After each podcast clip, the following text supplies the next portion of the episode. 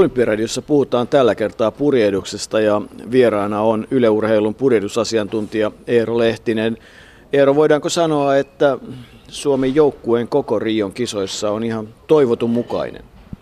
Joo, kyllä sillä, siltä osin ollaan niin kuin aikataulussa ja suunnitelmat on toteutunut. Että kuusi venekuntaa lähtee ja tämmöinen oli tavoite pari vuotta sitten, kun näitä ruvettiin miettimään.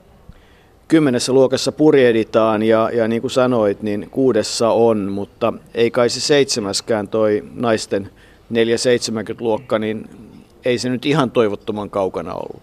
No se jäi jopa harmittavan lähelle, että tämä niinku positiivinen yllätys naisten 470-luokassa Niki Blessar, Mikaela Wolf, niin yhdestä varaslähdöstä se jäi loppujen lopuksi kiinni. Onko se niin, että, että jos he olisivat ollut mukana, niin se olisi ollut sitten niin kuin maksimaalinen suoritus, että, että enempään ei oikeastaan missään tapauksessa olisi ollut mahdollisuuksia? Joo, kyllä nämä muut luokat on sitten semmoisia, että meillä selvästi ei ole ollut kandidaatteja, että miesten neljä ysistä putosi Lontoon venekunta pois ja sinne ei tilalle vielä nuoret ehtinyt kasvaa. Jos vähän käydään näitä luokkia läpi ennen kuin mennään suomalaisiin ja yleensä sitä järjestelmää, niin, niin mielenkiintoinen on niin sanotusti sekaluokka tai sekajoukkue Nakra 17. Mistä siinä on kysymys? Joo, se on nyt ensimmäistä kertaa olympiaohjelmassa ja, ja ensimmäinen monirunkovene nyt tässä nykyisessä laivueessa ja, ja sekamiehistö on, on tietysti kanssa vähän uutta ajattelua. Se, että miten onnistunut se nyt sitten on, niin nähdään ehkä tuolla, siellä on aika paljon semmoista hyvin kokenutta kaartia ja, ja sitten mielenkiintoisia kombinaatioita painon ja koon osalta purjehtijoiden välillä. Suomessa tämmöistä komboa nyt ei vaan löytynyt. Minkälainen se vene on? Sehän on tämmöinen katamaraani kaksirunkoinen, joka, joka kulkee ihanne olosuhteessa todella kovaa ja vaikeasti hallittavaa, että välillä se on aikamoista romurallia, kun niitä ei saada merkeillä kääntymään ja, ja tota, siellä kannattaa niin kuvaajaveneenkin olla hereillä, ettei jää alle, mutta vauhdikasta menoa ja, ja tota, aivan niin kuin oma genrensä verrattuna nyt sitten varsinkin näihin poistuneisiin köliveneisiin, jotka on tietysti hitaampia, arvokkaampia, raskaampia kulultaan. No naisilla on siis neljä luokkaa, eli Laser Radial 470, 49ers tai 49 ja 49 FX tarkkaan ottaen, ja sitten lauta eli RSX. Mikä näistä luokista on Riossa etukäteen arvioiden tiukin ja jossa käydään ehkä se rankin kamppailu näiden naista vastaan? No ihan sitten ne viimeiset kamppailut jää nähtäväksi, kuinka tiukalle missäkin luokassa vetää, mutta jos puhutaan maailmanlaajuisesti harrastajamääristä ja, ja, ja tasosta ja luokan ikään kuin historiasta, niin kyllähän laser molemmissa äh, sukupuolissa on, on tota se, missä se massa on kovin ja kisa siinä mielessä kaikkein tiukin.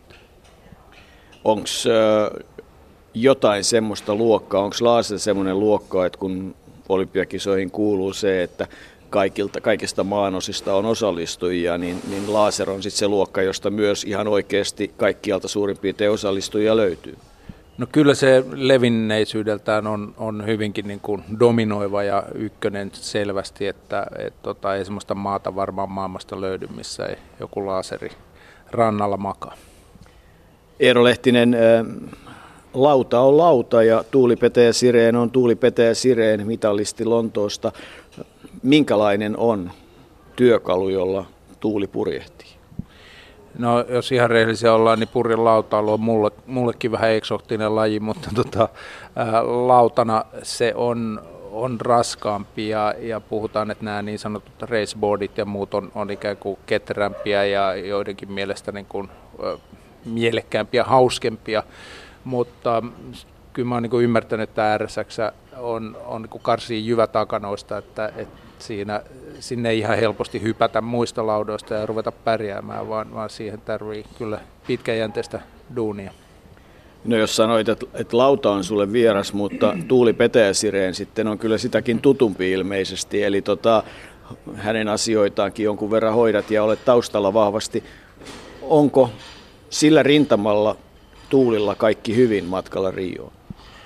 Kyllä Tuulilla on kaikki nimenomaan hyvin ja, ja me on tehty yhteistyötä jo aloitettiin ennen Lontoota ja, ja tämä koko olympiadi on, on menty sillä tiivisti yhteispelissä. Tuulilla on erittäin hyvät taustavoimat. Nyt en puhu itsestäni, vaan nimenomaan niin tämän urheilupuolen taustavoimat ja, ja tota, elämässä muutenkin kaikki hyvässä tasapainossa. Että Tuulistahan on, on tullut aviovaimo ja äiti ja, ja lähes arkkitehti tässä Lontoon jälkeen, että paljon muutakin on saatu aikaa kuin purjehdusta. Ja nyt katsotaan sitten, mihin tämä loppukirja johtaa Rio ajatella. Niin, se on mielenkiintoista, että riittääkö. Varmasti motivaatio tietyllä tavalla riittää, mutta että, että kyllähän siinä elämässä on nyt muitakin asioita kuin lauta ja vesi. Ilman muuta joo, se tietysti inhimillistä, että, että pieni islatyttö on niin kuin elämässä se silmäterä ja, ja tota, monta, monta asiaa, mutta mä uskoisin näin, että nämä positiiviset hyvät asiat Tuulin elämässä tukee toisiaan ja antaa hänelle tavallaan tasapainoisen hyvän alustan, mistä sitten lähtee tähän Rion koitokseen ja, ja paineiden osalta mä sanoisin, että niitä ei niin hirveästi ole, että Tuuli, Tuuli korostaa sitä, että hän lähtee aina nauttimaan ja, ja sen nautinnon kautta yleensä tulee hyvä jälki.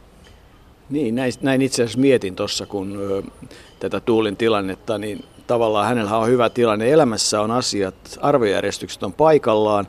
Nyt voi lähteä kisoihin, tavallaan heittää kaiken peliin ja ottaa jopa vähän riskiä ja, ja sitä myöten katsoa, mitä tuleman pitää, mutta elämä ei ole niin kuin siitä kiinni. Juuri näin, ja, ja tota, mä uskon, että suomalaisille yleensäkin sopii tämmöinen asetelma, että ei välttämättä kanneta sitä ennakkosuosikin viittaa. Tietysti olympiahopeamitalistia seurataan neljän vuoden jälkeen edelleen suurella mielenkiinnolla, mutta, mutta Tuulin niin viimeaikaiset tulokset ei nyt mitenkään pistä häntä sinne rankingin ykköseksi, vaan, vaan tota, pieni yllätysmomentti säilyy ja, ja kun lähdetään hyvällä asetteella ja avoimin mielin, niin, niin tota, siinä on hyvät mahdollisuudet yllättää jälleen positiivisesti. Niin ja täytyy muistaa, että se mitali sieltä on. Yleurheilun purjehdusasiantuntija Eero Lehtinen, 4-9 luokka, 49er FX, Noora Ruskola, Kamilla Sederkreutz. Kova kilpailu käytiin kisapaikasta. Menikös oikein? No aina on vaikea sanoa tietysti oikein tai väärin, että koskaan ei saada absoluuttista vastausta, että kun sinne vaan yksi sitten loppujen lopuksi lähetetään, mutta täytyy sanoa, että tämä, tämä karsinta, tämä kilpailu on ollut hyvin rehti. Siinä on tehty yhteistyötä ihan loppuun asti.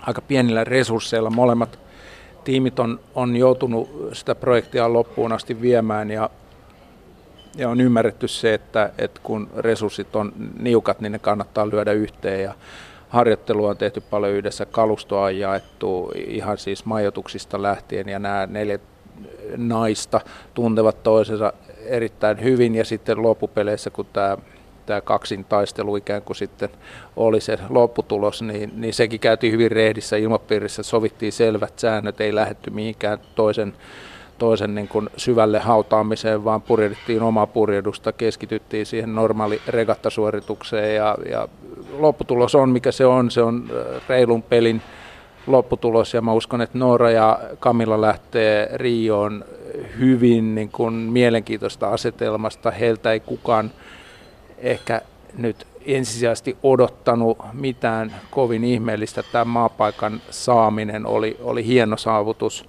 ja nyt tästä eteenpäin kaikki on, on bonusta. Ja mielenkiintoista nähdä hyvä, hyvä positiivinen yllätys, iskun paikka siinä. Mikäs pähkinänkuoressa toi 49 veneenä suurin piirtein on?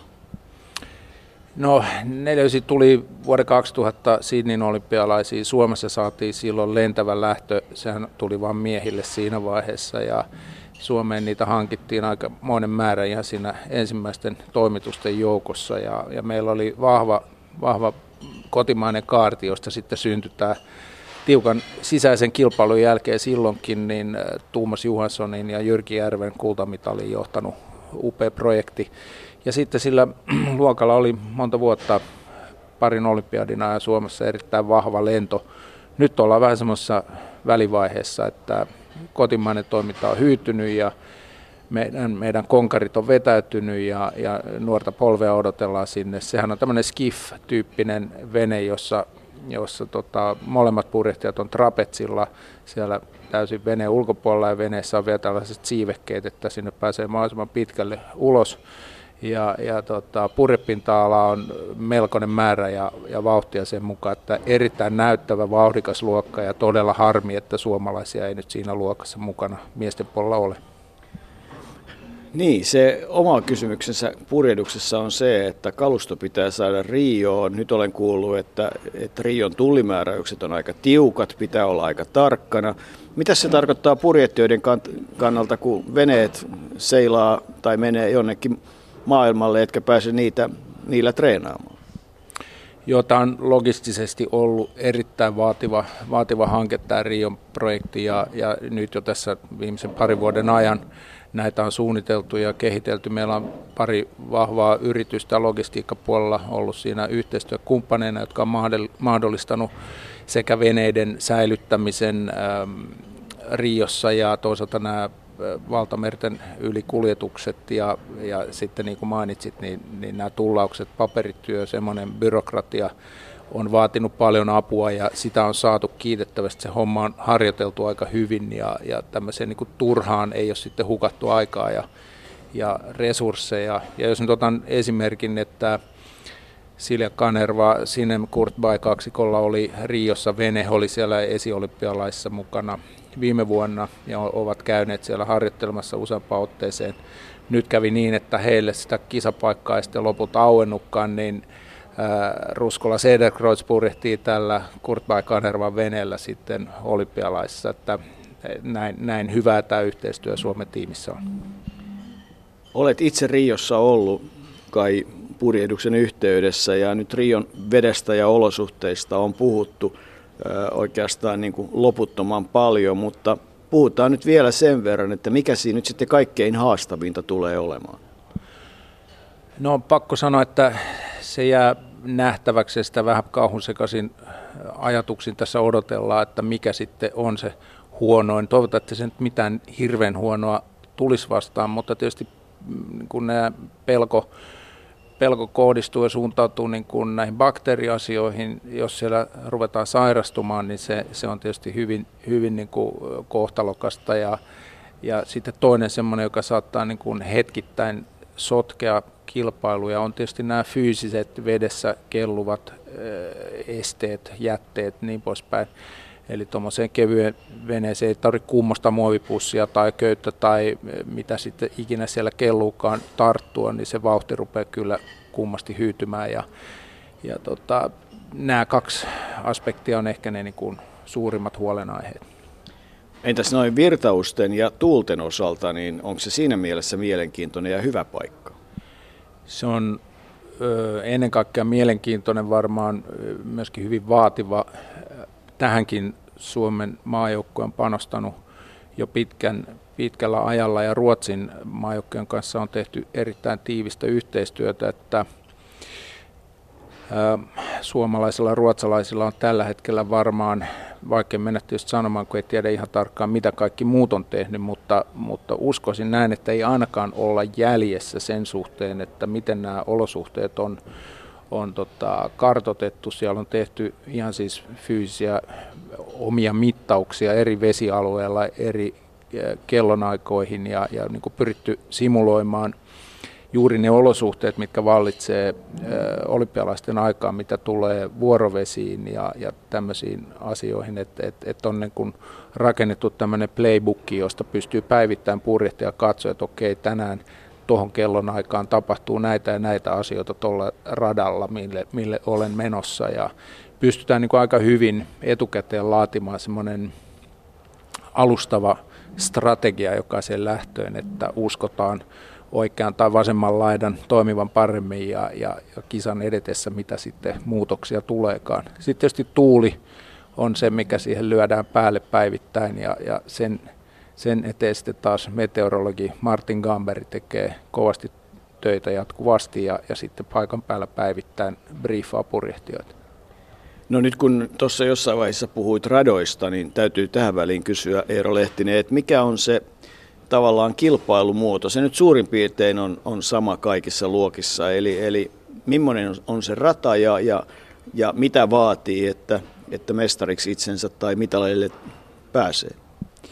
No rata, mitä kierretään, tosiaan pääsääntöisesti on, on hyvin samanlainen, eli vastatuuli lähdöllä lähdetään liikkeelle ja, ja sitten taas maaliin tullaan avotuulessa yleensä semmoisen lyhyen, pidemmän myötätuuliosuuden jälkeen sen päättää tämmöinen lyhyempi sivutuuliosuus maaliin. Ja, ja tota, kierrosten lukumäärä ilmoitetaan yleensä vasta siinä lähtöhetkellä, eli vaihtoehtoja on, kiertäänkö kahteen, kolmeen, neljän kertaa sitä rataa ja, ja tota, osakilpailujen määrä sitten vähän vaihtelee luokasta riippuen, että nämä nopeakulkuiset nakrat ja, ja tota, skiffit, eli 49 ja FX, niin ne ajaa useamman lähdön ja niiden lähtöjen kesto on, on lyhyempi, eli se on nopeampi temposempaa, samoin RSX-laudat, kun sitten taas esimerkiksi Finjollat ajaa pidempään rataa, kisa kestää pidempään ja niitä on lukumääräisesti vähän vähemmän. No onko sitten olemassa niin sanotusti finaalilähdöt ja niin edelleen erikseen? Joo, kyllä olympialaissa purjetaan sitten siinä vaiheessa, kun on, on tota, yksi lähtö enää jäljellä, niin kymmenen parasta menee siihen niin sanottuun medal raceen ja, ja sen pisteet tuplataan ja niitä ei saa laskea pois, että, että kun yleensä huonoimman tai pari huonointa riippuen nyt sitten sarjasta saa pudottaa pois, niin tätä medal ei saa ja, ja tota, sitten tiedetään, myöskin siinä on se erityispiirre, että mitään protestikäsittelyjä ei medalreisissä ole, vaan siellä tuomitaan kaikki asiat radalla kisan kestäessä. Eli siinä vaiheessa, kun vene tulee maaliin, niin pisteet voidaan laskea yhteen ja mitalijuhlat voi alkaa. Aika tarkkaan vuosi sitten menehtynyt Peter Talveri oli aina jollakin tavalla kai 64 Tokiossa myös tämmöisen pistelasku- ja olosuhteiden uhri. Se järjestelmä on muuttunut moneen kertaan. Pidätkö nykyistä järjestelmää toimivana ja oikeudenmukaisena?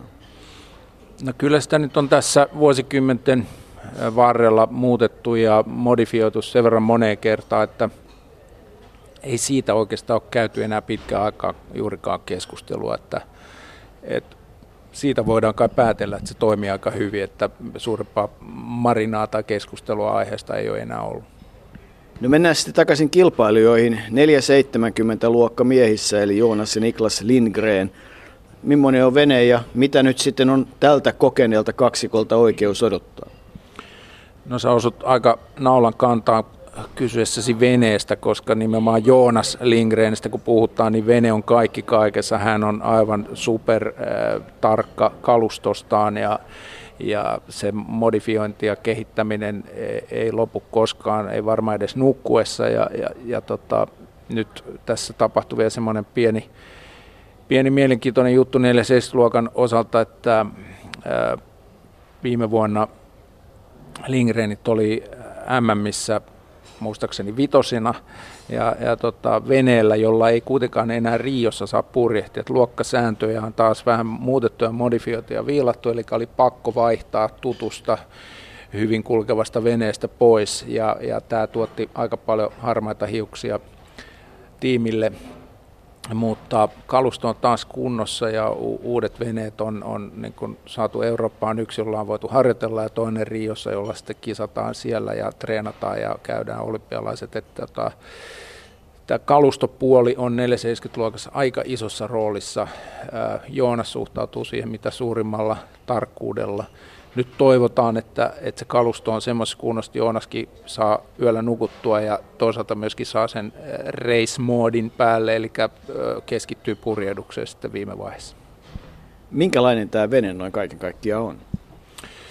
Venehän on niin kun, designina jo suht iäkäs, että se on tullut 70-luvulla aktiiviseen käyttöön ja ja, ja juurikaan siinä nyt ei mitään kovin ihmeellisiä muutoksia vuosikymmenten varrella. Tietysti välineet, purjeet, tällaiset asiat on kehittynyt ja materiaalit, mutta että, että se on niin kuin runkona suht vanhanaikainen, ei mikään supernopea, mutta niin kuin kevyt, kevyt vene, jossa, jossa tota on pienehkö spinakkeri gasti trapetsilla ja kyllähän nämä 470 lentää sitten kun hyvin tuulee, niin avotuuleen mennään todella, todella kovaa. Ja, ja se on aika fyysistä varsinkin se gastin homma, että, että siellä trapetsilla ei vaan roikuta, vaan siellä pumpataan ja väännetään ja käännetään, että se Niklaksen touhu siellä tota, Joonaksen etupuolella, niin se on välillä kyllä aika brutaalin näköistä hommaa. Ja